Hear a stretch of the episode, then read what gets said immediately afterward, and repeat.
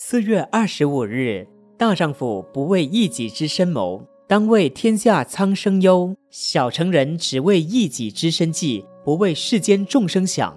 看世间的人生，多少的忠诚有道君子，也有多少的奸佞自私小人。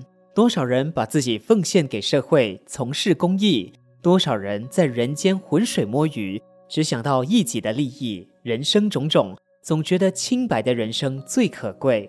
所谓清白的人生，例如颜回的一箪食，一瓢饮，人不堪其忧，回也不改其乐；曾子的宁可正而不足，不可邪而有余；林觉民的化小爱为大爱；范仲淹的以天下苍生为念；岳飞的精忠报国；文天祥的浩然正气，这就是清白人生。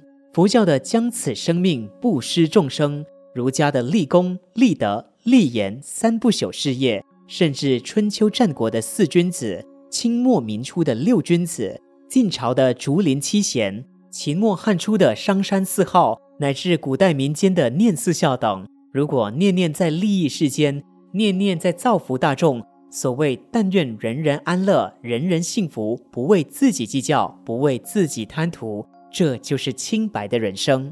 人生在世，多少的追逐，多少的赢求。但是到了最后，有的人慨叹自己一生罪孽，如果能够消除罪孽，像石灰一样的留得一些清白在人间，如此也就不忘来世间走一回了。文思修，人生种种，清白的人生最可贵。